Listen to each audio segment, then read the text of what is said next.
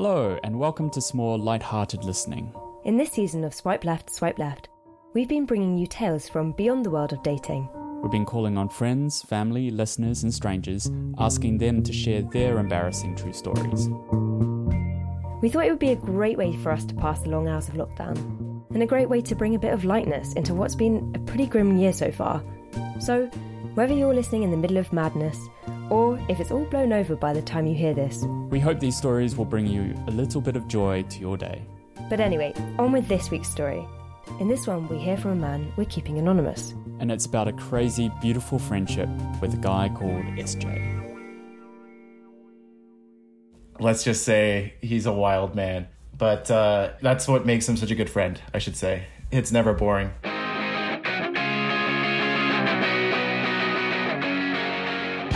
So okay, uh, me and SJ, we met uh, when we were in university. I think it was my second year and his first year. The stories about how we actually met are are very different.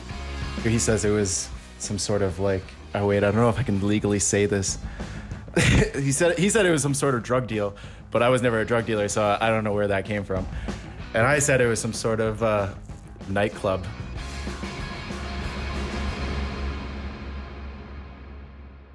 after our first year of like hanging out and being friends, we decided to move in together.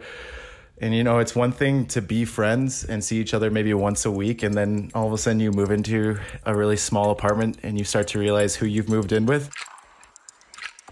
To describe him best, he's a genius, but you know, being a genius, you lose something along the way. And with SJ, it was his sanity. so, I mean, to give you some examples, he used to sleep with a, a hair dryer on at night, and no one knew why, right? It was like a crazy night out, and I was hanging out with a friend. It must have been like four or five in the morning. I was like, "Oh, let's go downstairs and get some beers." And I came down into like the hallway, and it was full of smoke. And I was like, "Oh shit, what is this?" And I heard this hair dryer going. Oh fuck! I burst open the door and his bed's on fire. He's asleep in a sleeping bag on the mattress, and the whole room is engulfed with smoke. So I run over and I open up the window. Wake up, wake up. He's upset to be awake at this point, so he's just like, Get out of my room. What are you doing? And I was like, Get out of the fucking bed, man. It's on fire. And so, like, I pull him out and then he was just like, it is just a little bit of smoke, and went back to sleep like nothing had happened.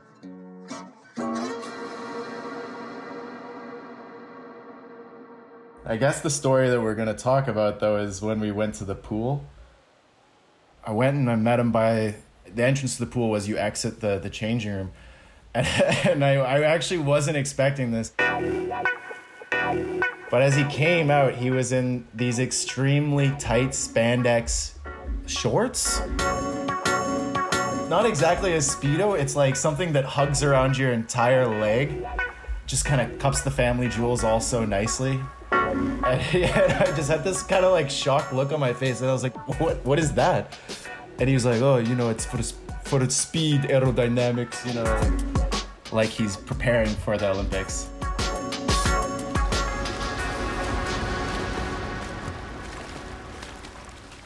He also has like a bit of a showboat mentality. So if he sees something that kind of just like sparks his interest, he gets fixated on it and he just goes for it. And one of the people, I should say, that he got fixated on was this girl that looked exactly like our old roommate. He actually used to call her the cookie.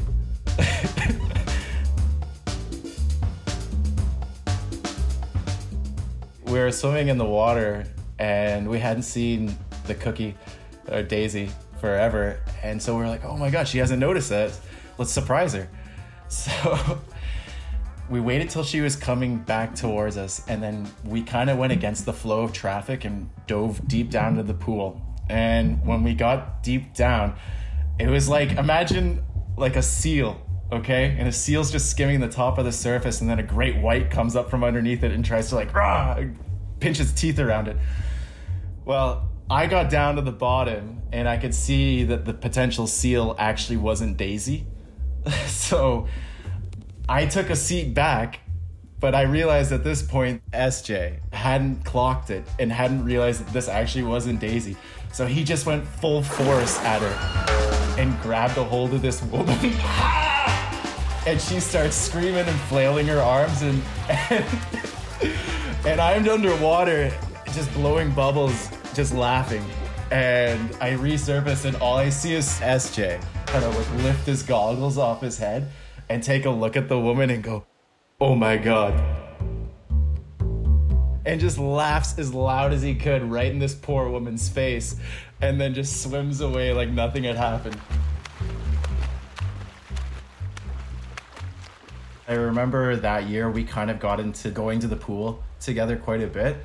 So it was always the same thing of like him swimming laps and like me just kind of dicking around. There was some sort of swimming class going on. It was like for kids. And when I say kids, I mean like I think the oldest member of the class was about 12.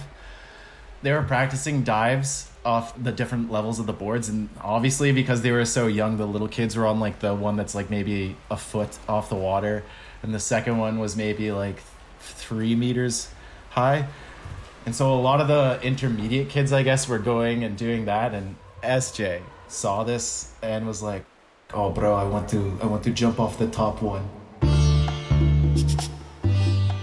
and i was like i don't know man that's pretty high bro, it's, it's going to be crazy. It's going to be lots of fun. I just remember watching him. I was I was standing at the side. I mean, honestly, the way he does things, he does them with such confidence.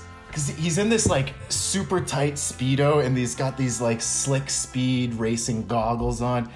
It almost looked like you know when like the astronauts are like leading off to the launch pad and climbing up into the rocket Roger, P-22, landmark ID, LEM. There's like this air of like, you know, professionalism about them. Just exuding confidence. He tackled it just like, yes, this is me, this is my mission, and I'm going for it. He jumps off. I think the proper technique is to keep your legs together. He was like originally like a solid pencil but like as he got closer to the water, his legs started to divide like a splitting of an arrow. And all of a sudden, he just hit the water with like full impact. And I'm talking, this is what, 10 meters the high dive? But he hit the water and he comes up and he's like, Whoa! Whoa!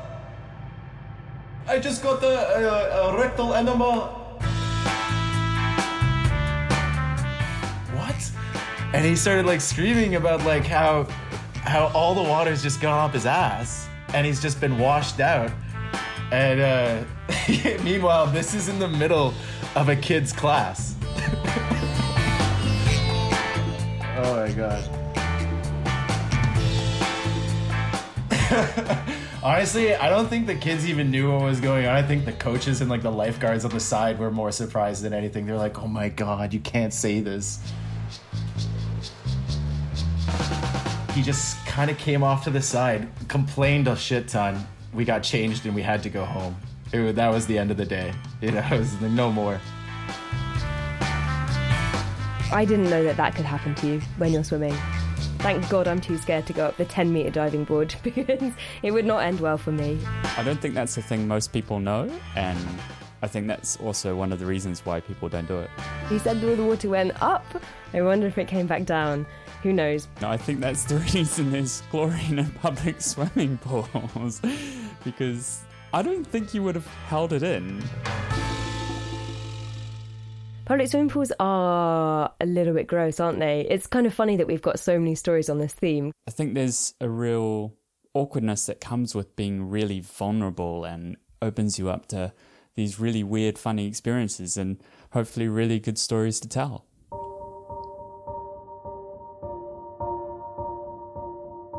Thanks for listening to another episode of Swipe Left, Swipe Left. If you're enjoying the season, please tell a friend about us and leave us a rating on Apple Podcasts. It helps people to discover the show.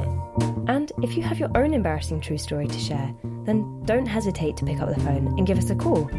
Just plug in the number on the website and don't forget to put in the plus 44. The details of how to do that are on the website swipeleft, swipeleft.com.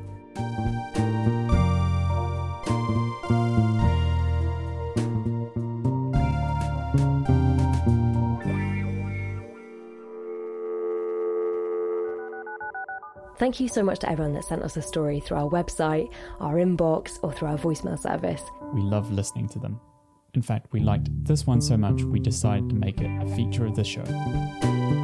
It's a fantastically unromantic relationship origin story.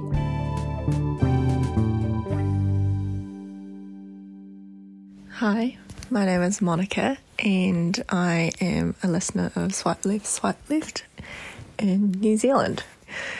And your stories inspired me to share mine. So here it is. I just came out of a relationship, so I was pretty upset about that. My friend at the time, who I'll call Sam, suggested that I should try dating. And then came Sam's birthday party, and a boy called Ben stopped over. But I don't think he remembered me that night because he was pretty trashed. He had a really good impression on me in the midst of all that. Afterwards, we had opportunities to kind of hang out here and there, nothing too serious. And then my friend Sam suggested we have a small gathering at her flat, and Ben invited two of his friends. The day before, my two girlfriends and I were going to drive up to Christchurch, which is about 500 kilometres away up north, because we were going to drive there and catch a flight, and we were going to go away for the weekend.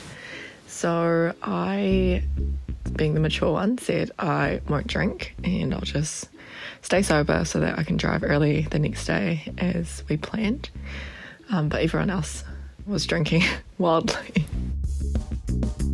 And I thought this night would be a good opportunity for me to get to know Ben a bit more. Ben was drinking a lot. I grew up pretty conservative. I didn't really come across drunk people much. Yeah, needless to say, he got pretty wasted.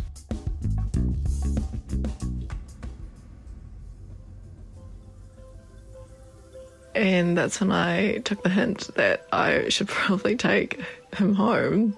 So I like tucked him in. He sounds like he's about to fall asleep. I'm like, oh, good.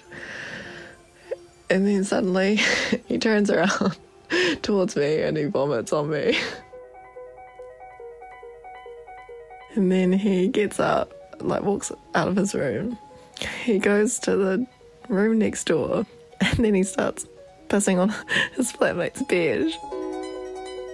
And then at this point, I drive to my friend's, one of my girlfriend's house, and I sleep there for a couple of hours. And so at that point, I'm like, I should probably check on Ben. I knock on the door. Uh, one of his flatmates answered, and I said, Hey, is Ben in? They're like, Yep, he's crashed. Can I go see him? And he's lying down in the bed that he peed in. Ben wasn't looking for a relationship at the time I met him, but apparently he just felt so awful for what he did to me um, that he felt obliged to hang out with me and reply to my texts and so forth. That because we hung out so much more after that, he started to have feelings for me. And then we started dating not long after that. We had a really good relationship, even though it ended. So I wouldn't take it back and not do it again.